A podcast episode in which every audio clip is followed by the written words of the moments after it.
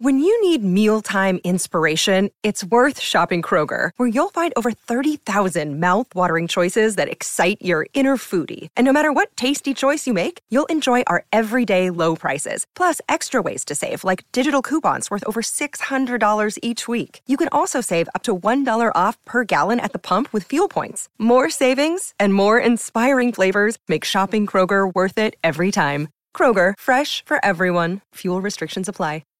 Yeah, and you're right about that because I mean anybody that played basketball growing up, whether it was the park or in the gym, you played three on three. Here locally in Michigan, we had a tournament called the Gus Macker, which was a huge three on three tournament. And it's funny when talking to Jason Richardson, he was shocked by the amount of ground that you have to cover in a three on three game playing on an NBA court like that. But what's really interesting to me is like you said, the the trash talk. And and that's what really grew my love for the game of basketball was the fact that somebody could talk and then go back it up two seconds later on the floor.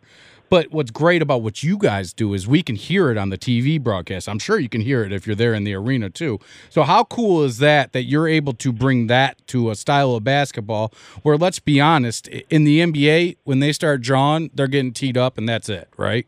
But in the Big 3, you kind of allow them to go at it a little bit.